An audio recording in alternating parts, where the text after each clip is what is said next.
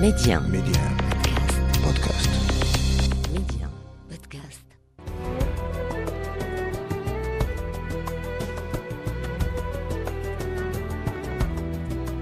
أسعد الله أوقاتكم بألف خير. النفس البشرية بطبيعتها ميالة إلى الفرح والسرور تواقة إلى لقائه، لكن هذه النفس لا تكون في أروع حالات إبداعها، بل وتفجر طاقاتها إلا إذا ما ذاقت مرارة الحزن والألم، وبقدر اعتصار قلبها حزنا، بقدر ما انسابت قريحة شعرها. والحال هنا ينطبق على شاعرة من شعراء العرب وأشدهم غزارة وصدقا في المشاعر. ذرفت من الدمع أنهارا وحزنت من الحزن ما تحول إلى تاريخ يروى فأصبحت مضرب مثل قومها في الحزن والبكاء. أما شعرها وباعتراف فطاحلة زمانها هي متقدمة لأكثر الفحول. إنها بكاءة العرب. بكاءة بني سليم الشاعرة الخنساء. ألا تبكين صخرا؟ ألا تبكين الفتى الأغر؟ ألا تبكين صخر الندى؟ يا عين جودي بالدموع على الفتى القرم الأغر. أبيض أبلج وجهه كالشمس في خير البشر والشمس كاسفة لمهلكه وما اتسق القمر والإنس تبكي واللهن والجن تسعد من سمر والوحش تبكي شجوها لما أتى عنه الخبر. ويلي عليه ويلة أصبحت حصني منكسر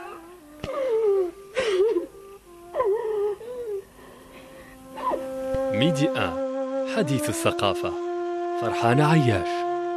الأدب العربي والساحة العربية حبلى بقصائد الرثاء والحزن وكثيرات هن سيدات اشتركن عاطفة الفراق والحزن مع الخنساء. منهن الشاعرة ساجدة الموسوي أو كما يلقبها الشعب العراقي نخلة العراق. وسماها أيضا الإعلامي المصري الأديب فاروق شوشة بشاعرة الشتات. أصدرت 16 ديوانا ترجمت أشعارها إلى لغات عدة ونالت العديد من الميداليات والأوسمة.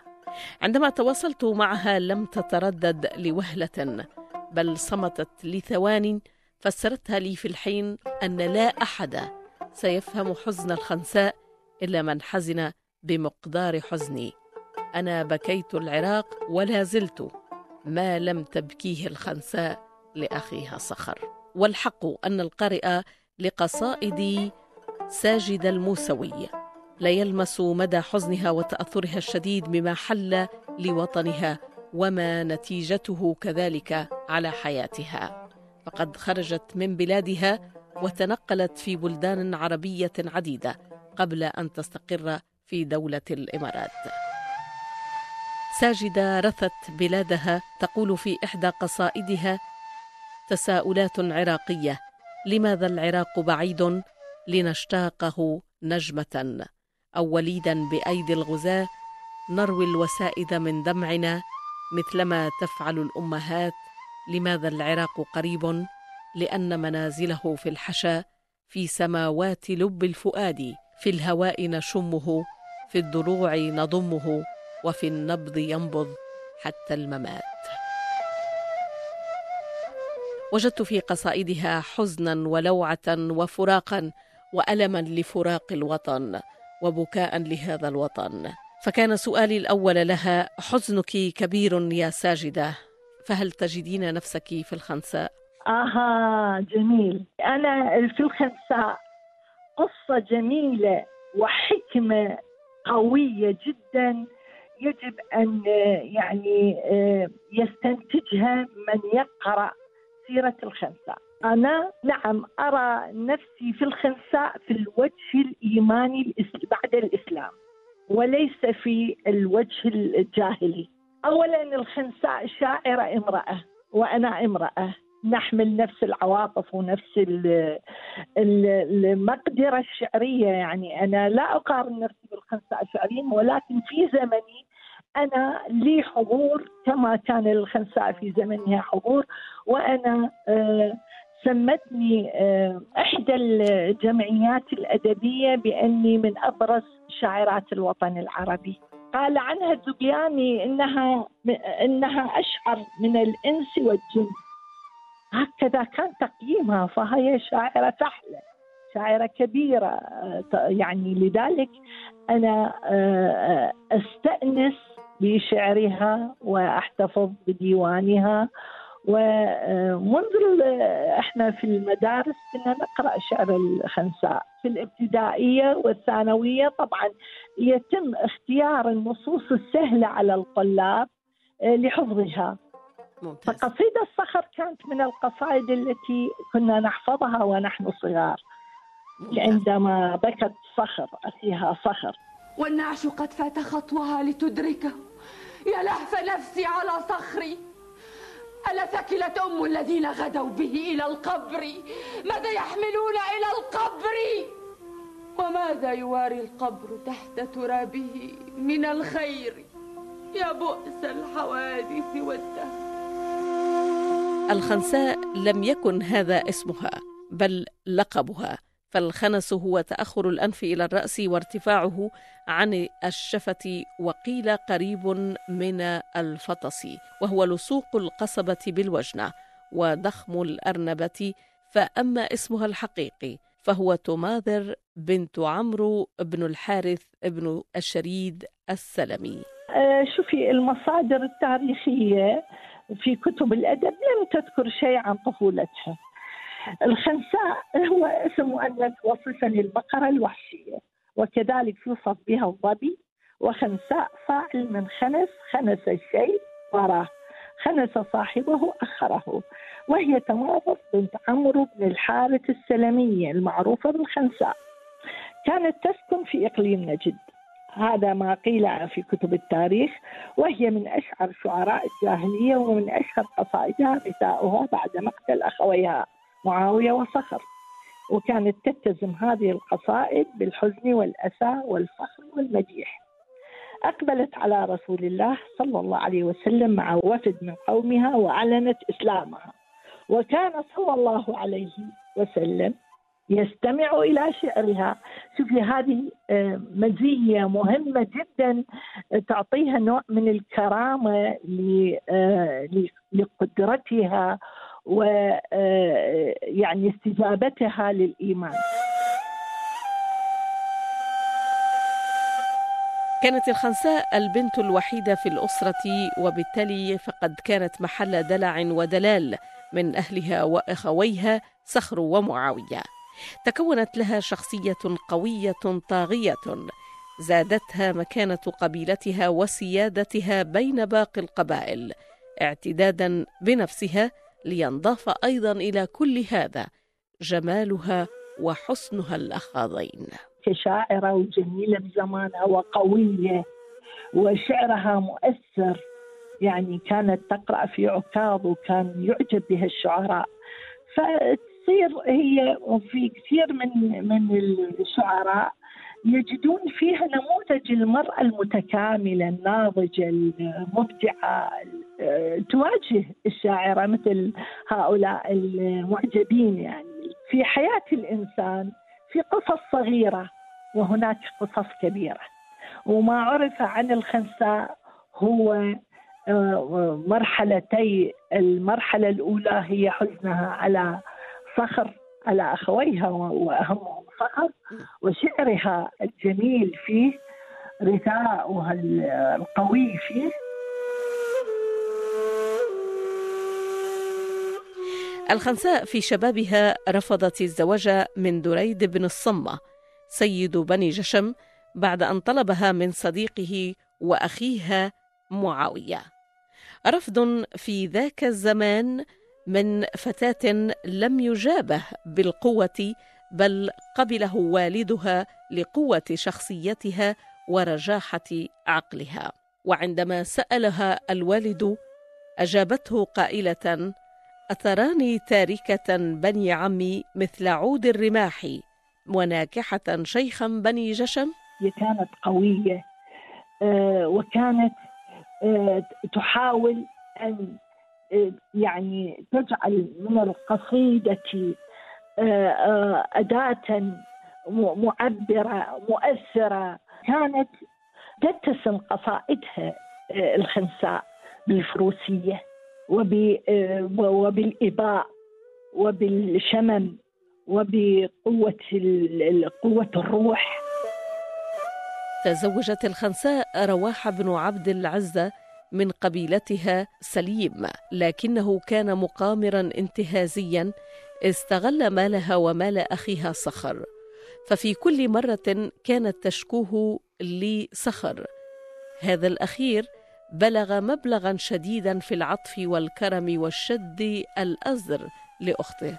فكان يقسم ماله نصفين واحد له وواحد لها إلى أن تطلقت منه وتزوجت بآخر هو مرداس بن أبي عامر السليمي.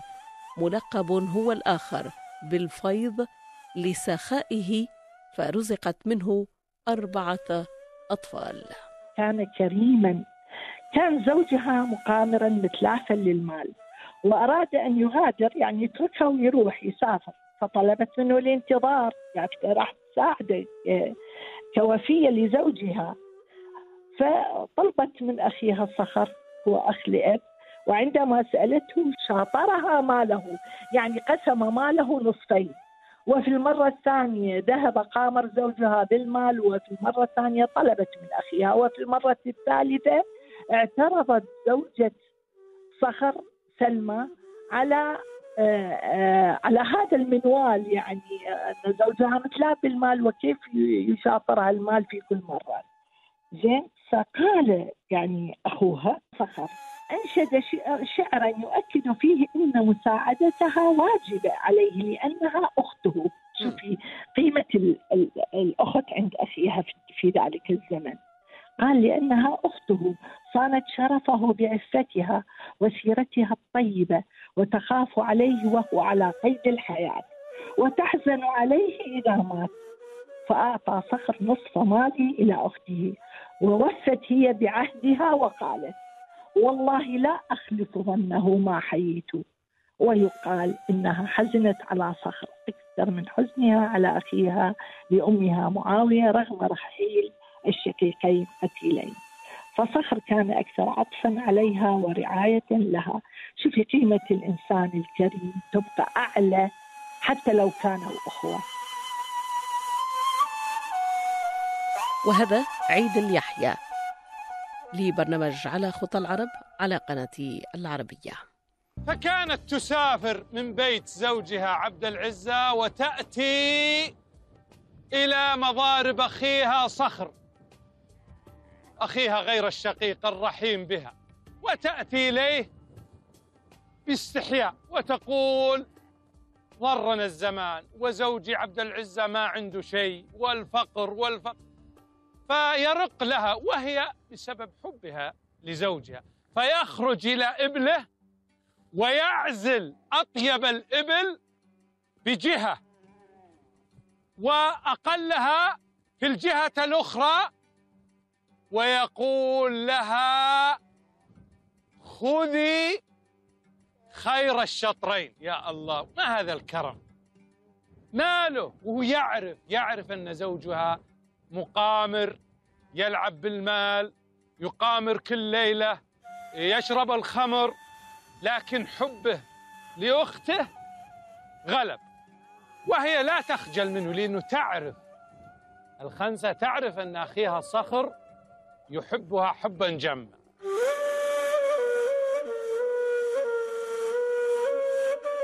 روى صاحب الأغاني عن أبي عبيدة أن معاوية أخو الخنساء قتل إثر تواقعه مع هاشم بن حرملة الغطفاني بسبب إحدى الجواري فرثته الخنساء بالتالي.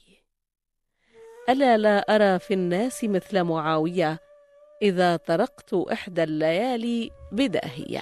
نعم آه، شوفي آه، لما قتل معاوية يعني كانت القبائل تتحارب فيما بين بينها. فهي نادمة طبعا. تقول خنساء. لنتوقف مع لقطة من مسلسل الخنساء الذي أنتج عام 1977 لمخرجه صلاح أبو هنود ومؤلفه وليد سيف. لعبت في هذا المسلسل دور الخنساء النجمة السورية منى واصف. إن الحياة هشة يا صخر. كنت أظن الموت بلا دم. أهون من غيره علينا. لأنه لا يحملنا عبء الانتقام وجمرة الثأر وليس فيه غلبة لأحد. أما الآن فإني أراه شر الموت لأننا لا نجد فيه من نخاصم ما عدت أحسن تمييز الأمور. ضلت حكمتي وأنا أريدك كما تريد لنفسك. لا تهاب شيئا ولا تقصر عن هم العشير ولكني أريدك حيا. لقد فرغت الحياة إلا منك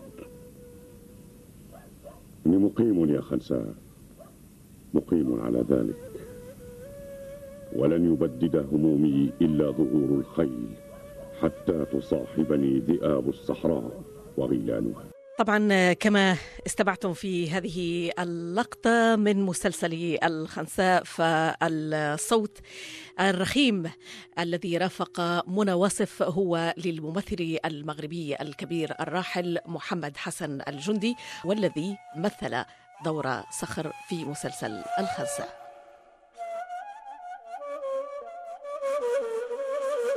بعد مقتل أخو الخنساء معاوية قامت بتحريض أخيها الأصغر صخر بالثأر فما كان من هذا الأخير إلا أن قتل قاتل أخيه وغريمه هاشم ابن حرملة الغطفاني. فأنشد صخر قائلا ولقد قتلناكم ثناء وموحدا وتركت مر مثل أمس الدابر. لما قتل أخيها معاوية حرضت صخر على قتل قاتل أخيها. فدخل المعركة وجرح ثم توفى. أصيب صخر بطعنة أسكنته فراشه ومرض بسببها فأصبح طريحا عليلا حتى أن زوجته عندما سئلت عن حاله قالت لا هو حي فيرجى ولا ميت فينعى ولما سمع صخر قولها عنفها وحاول قتلها. لكن قواه خانته وعاجلته المنية عام 615 للهجرة. عودة مرة أخرى إلى مسلسل الخنساء وهذا المقتطف الذي جمع بين الفنانة السورية منى واصف في دور الخنساء والممثل المغربي حسن الجندي الذي أدى دور صخر بجدارة وروعة. والله يا صخر لا أجد شيئا يغني عن الإنسان حين يموت. ويحك يا سلمى فأين الصيت والسمعة وحسن الذكر؟ وهل يكون ذلك إلا ببذل النفس؟ ما فتئت أسمع ذلك ولا أرى فيه ما يقنع نفسي. إني أرى الليث الميت خيرا من الشاة الحياة. وما ينفع الليث الميت أن يقال كان سيد البر. ثم يتخذ الناس من جلده دثارا. إذا فقد نفع الناس ميتا وحيا. لتصبح وفاته زلزالا مدويا للخنساء التي حزنت عليه وندبته ورثته بقصائد من روائع المراثي في الأدب العربي. ويك عباس اتركني اتركني أسير مع النعش. دعني أملأ الدنيا نواحا. هوني عليك يا أماه لن ينفع شيئا هذا الذي تفعلين. لقد فات النعش مع رجال دعني ألحق بنفسي فإنها في ذلك النعش. اتركني ويلك ويل أمك اتركني. يا أماه إن ما تفعلين لا يليق بك. وما الذي يليق بي بعد صخر سوى النواح ولطم الصدر والخدود؟ يا أماه يا أماه لقد فات النعش مع الرجال ولا تستطيعين اللحاق به. فاسكني نشدتك الله نشدتك الله اسكني. وقائلة والنعش قد فات خطوها لتدركه. يا لهف نفسي على صخري. ألا ثكلت أم الذين غدوا به إلى القبر؟ ماذا يحملون إلى القبر؟ وماذا يواري القبر تحت ترابه من الخير؟ يا بؤس الحوادث والدهر. فأنشدت فيه ما بال عينك منها دمعها سرب. أراعها حزن أم عادها طرب؟ أم ذكر صخر وعيد النوم هيجها؟ فالدمع منها عليه الدهر ينسكب. يا لهف نفسي على صخر إذا ركبت خيل لخيل تنادى ثم تضطرب. قد كان حصنا شديد الركن ممتنعا. ليتا إذا نزل الفتيان أو ركبوا. أغر أزهر مثل البدر. صورته. صاف عتيق فما في وجهه ندب. يا فارس الخيل إذ شدت رحائلها ومطعم الجوع الهلكاء إذا سغبوا كانت الخنساء مقلة في شعرها تقرض بيتا أو بيتين ولكن بمجرد وفاة أخويها معاوية وصخر انطلق لسانها بروائع القصيد وكأن الحزن والمأساة فجرت ملكة الشعر بداخلها. صخر وللدهر أحلاء وأمرار وإن صخرا لوالينا وسيدنا وإن صخرا لمقدام إذا ركبوا وإن صخرا إذا جاعوا لعقار وإن صخرا لتأتم الهداة به. كأنه علم في رأسه نار جلد جميل المحيا كامل ورع. وللحروب غداة الروع مسعار حمال ألوية هباط أدوية شهاد أندية للجيش جرار نحار راغية ملجاء طاغية فكاك عانية للعظم جبار. فقلت لما رأيت الدهر ليس له معاتب وحده يسدي ونيار. لي صديقة توفى أخوها وزرت ولقيت المجلس مليء بالنساء الملفعات بالسواد. الدموع آه، تنسكب مدرارا. فلما آه، قرأنا القرآن وانتهى قلت لهن أنا أضرب مثلا في الخنساء. الخنساء في الجاهلية نزفت دما ودموعا على أخيها صخر لأن الإيمان لم يدخل قلبها ولم وفي ذلك الوقت لا لا وجود للأمل بأن يعيش مخلدا في, في عند الله. لكن بعد الإسلام لما الإسلام دخل إلى قلبها وشعرت إن الذي يستشهد هو في جنات الله وفي رحمته وفي آه، جنة قلبه اطمأن قلبها إن هذه الشهادة فخر. وهذا الذي رحل هو في في تحت رحمة الله وجنته. لذلك إحنا يجب أن لا نأسى كثيرا على من يموت أو يستشهد نقول هو في رحمة الله.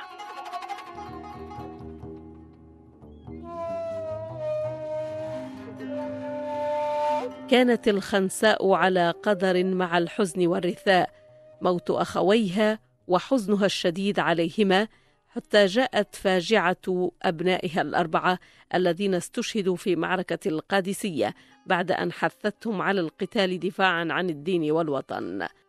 في الخنساء قبل الإسلام شيء وبعد الإسلام شيء.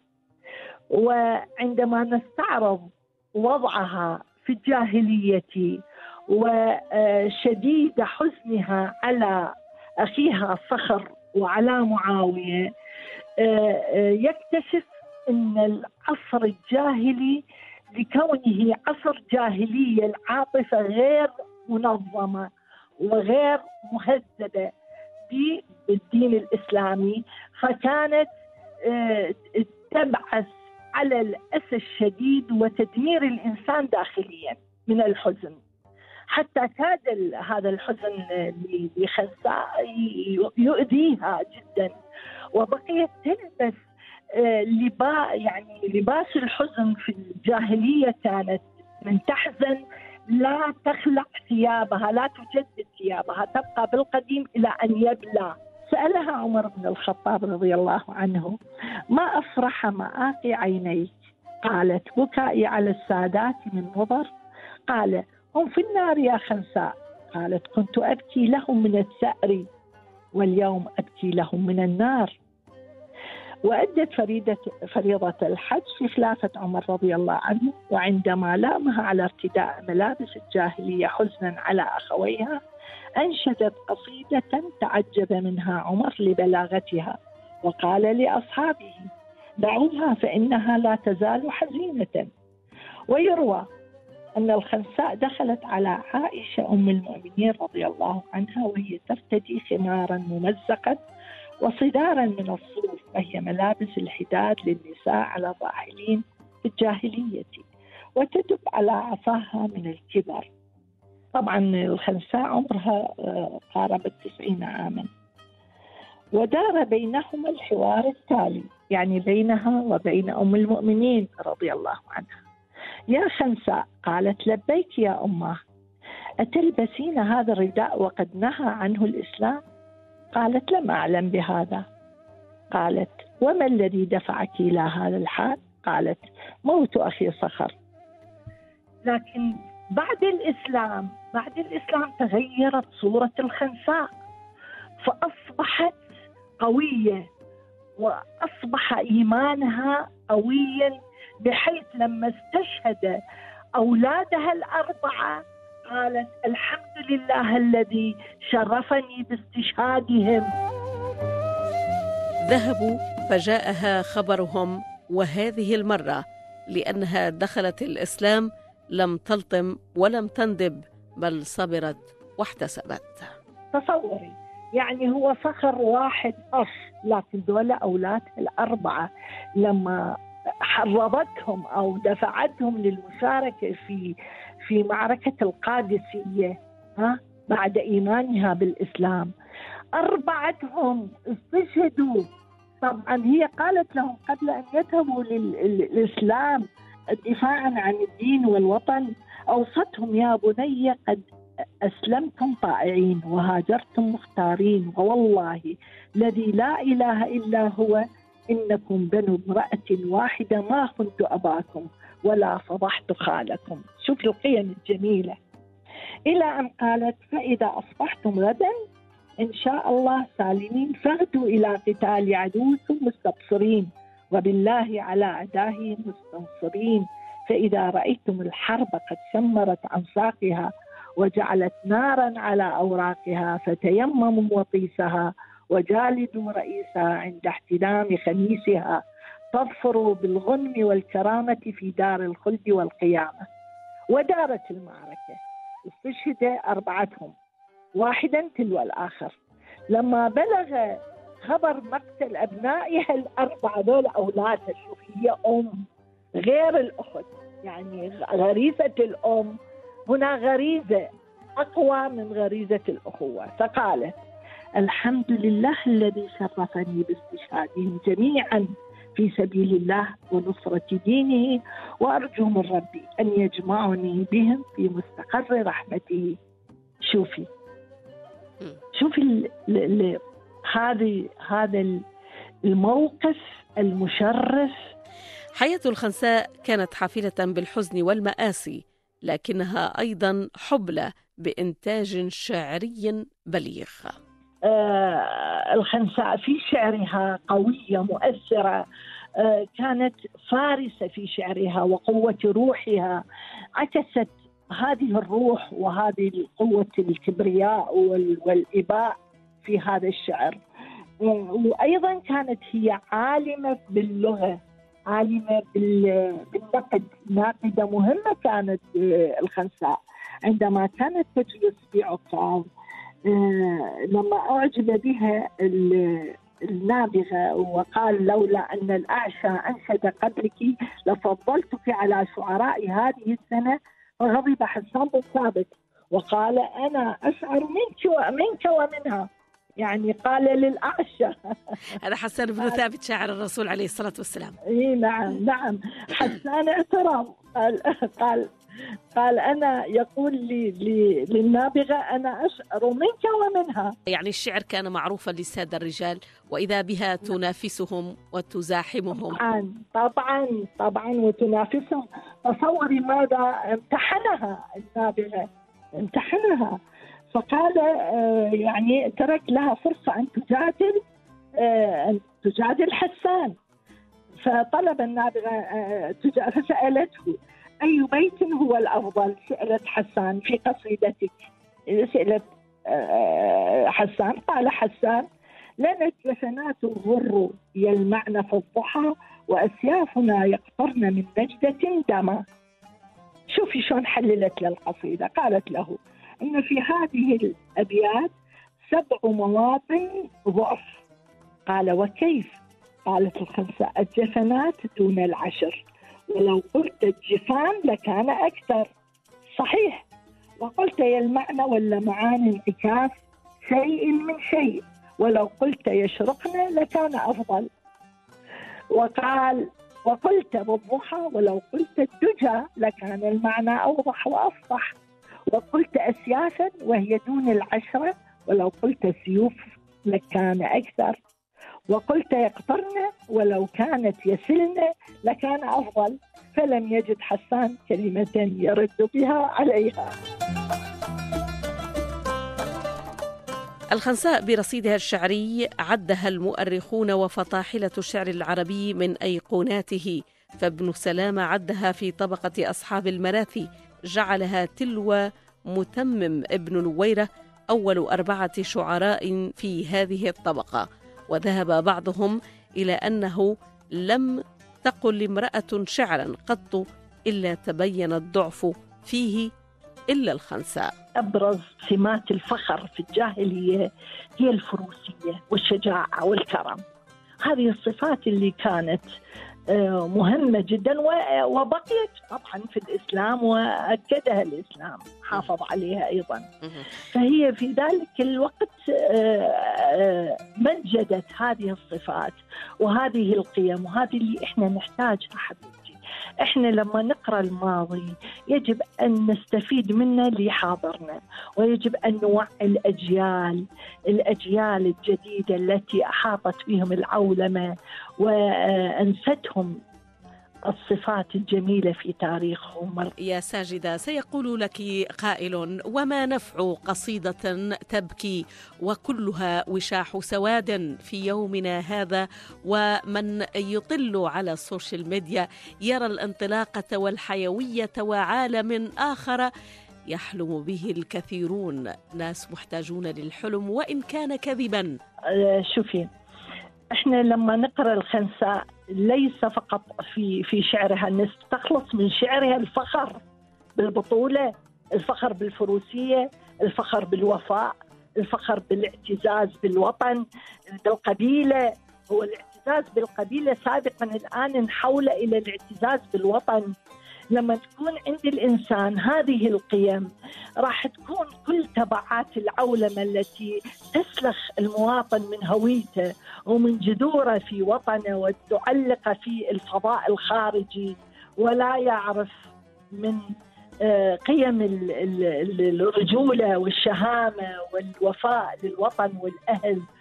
آه، يعني آه، يعيش الشاب أو الشابة في توهان. توفيت الخنساء عام 645 وكان عمرها 71 سنة. تاركة ديوان شعر مطبوع جمع فيه ما أبقت عوادي الدهر من قوافيها. ونشر عدة نشرات عدا عن الدراسات والأبحاث الكثيرة التي كان شعرها موضوعا لها. آه، شوفي إحنا نواجه تحدي كبير حبيبتي في هذه العولمة، هذه العولمة سرقت من أولادنا الأشياء الجميلة الكثيرة اللي إحنا ورثناها عن تاريخنا وعن تراثنا وعن أصالتنا. أين تجدين الأصالة في في شباب يقلدون شباب الغرب؟ ولكن الشعر هل بالشعر سنحيي كل هذا؟ الشعر لا ينصت إليه أحد اليوم. ها، لا لا. لا لا ننسى أن الشعر مهم في التحريض وفي البناء النفسي والاجتماعي والروحي للإنسان. ترى شوفي لحد الآن الناس لما تقرأ ملحمه قلقامش وهي من أقدم من 7000 سنة قبل الميلاد حضارة وادي الرافدين وعمر ملحمة قلقامش أكثر من 3000 سنة قبل الميلاد. هذه الملحمة أول بيت يقول فيها أنا من رأى كل شيء فغني بذكره يا بلادي. بمن غنى قلقامش غنى ببلاده. وبمن قلقامش اعتز اعتز بصديق انكيدو وبكى عليه بكاء مريرا. لأنه وفي لهذا الصديق. وأين الوفاء في زماننا؟ لما نجد الابن لا يبر بوالديه والأخ لا يفي بأخيه ولا وال وال والإنسان ينسى ينسى إنه كائن في هذا المجتمع هذا المجتمع هو خيمته وهو أهله وهو تراثه وهو عزه وهو كرامته. هوية كرامته في هويته الوطنية. أنا أؤكد على هذا. ما قيمة الشعر إذا لم أشكرك. يكن يبني هذه القيم؟ أشكرك يا ساجدة من القلب. وأنا سعيدة بك يا فرحانة وشاكرة جدا لهذا البرنامج الجميل. رعاك الله وحفظك وشكرا للإذاعة المغربية الأولى وشكرا لكل العاملين فيها. ما هاج حزنك أم بالعين عوار؟ أم ذرفت أم خلت من أهلها الدار؟ كأن عيني لذكراه إذا خطرت فيض يسيل على الخدين مدرار. تبكي لصخر هي العبرى وقد وليهت ودونه من جديد الترب أستار. تبكي خناس فما تنفك ما عمرت. لها عليه رنين وهي مفتار. تبكي خناس على صخر وحق لها. إذ رابها الدهر إن الدهر ضرار. لا بد من ميتة في صرفها غير والدهر في صرفه حول وأطوار. قد كان فيكم أبو عمرو يسودكم نعم المعمم للداعين نصار. صلب النحيزة وهاب إذا منعوا وفي الحروب جريء الصدر مهصار. يا صخر وراد ماء قد تناثره أهل الموارد ما في ورده عار. مشي السبنتا إلى هيجاء مضلعة لها سلاحان أنياب. وأظفار فما عجول على بو تطيف به لها حنينان إصغار وإكبار ترتع ما رتعت حتى إذا ادكرت فإنما هي إقبال وإدبار. لا تسمن الدار في أرض وقد ربعت فإنما هي تحنان وتسجار يوما بأوجد مني يوم فارقني صخر وللدهر إحلاء وإمرار وإن صخرا لكافينا وسيدنا. وإن صخرا إذا نشتو لنحار وإن صخرا لمقدام إذا ركبوا وإن صخرا إذا جاعوا لعقار أغر أبلج تأتم الهداة به كأنه علم في رأسه نار جلد جميل المحيا كامل ورع وللحروب غداة الروع مسعار. حلو حلاوته فصل مقالته فاش جمالته للعظم جبار. حمال ألوية هباط أودية شهاد أندية للجيش جرار. فقلت لما رأيت الدهر ليس له معاتب وحده يسدي ونيار. لقد نعى ابن نهيك لي أخا ثقة كانت ترجم عنه قبل أخبار. فبت ساهرة للنجم أرقبه حتى أتى دون غور النجم أستار. لم تره جارة يمشي بساحتها لريبة حين يخلي بيته الجار. وما تراه وما في البيت يأكله لكنه بارز بالصحن مهمار ومطعم القوم شحما عند مسغبهم وفي الجدوب كريم الجد ميسار. قد كان خالصتي من كل ذي نسب فقد أصيب فما للعيش أوطار. مثل الرديني لم تنفد شبيبته كأنه تحت طي البرد إسوار. جام المحيا تضيء الليل صورته. آباؤه من طوال السمك أحرار. مورث المجد ميمون نقيبته. ضخم الدسيعة في العزاء مغوار. فرع لفرع كريم غير مؤتشب. جلد المريرة عند الجمع فخار. في جوف رمس مقيم قد تضمنه. في رمسه مقمطرات وأحجار. طلق اليدين بفعل الخير ذو فجر. ضخم الدسيعة بالخيرات أمار. ليبكه مقتر أفنى حريبته دهر. وحالفه بؤس وإقتار ورفقة حار هاديهم بمهلكة كأن ظلمتها في الطخية القار. حامي الحقيقة محمود الخليقة مهدي الطريقة نفاع. وضرار جواب قاصية جزاز ناصية عقاد ألوية للخيل جرار. عبل الذراعين قد تخشى بديهته له سلاحان أنياب وأظفار. لا يمنع القوم إن سألوه خلعته ولا يجاوزه بالليل مرار. الثابت أن الخنساء ظلت حاضرة بقوة شعرها إلى اليوم وما هذه الحلقة إلا دليل على قوة ذلك الحضور. ولا أجدني بعد ساجدة نخلة العراق إلا قائلة الخنساء أشعر الجن والإنس كما قال النابغة الذبياني. دمتم لنا من الأوفياء ودام إبداعك سعيد القدر. أستودعكم المولى وإلى لقاء ثقافي يجمعنا.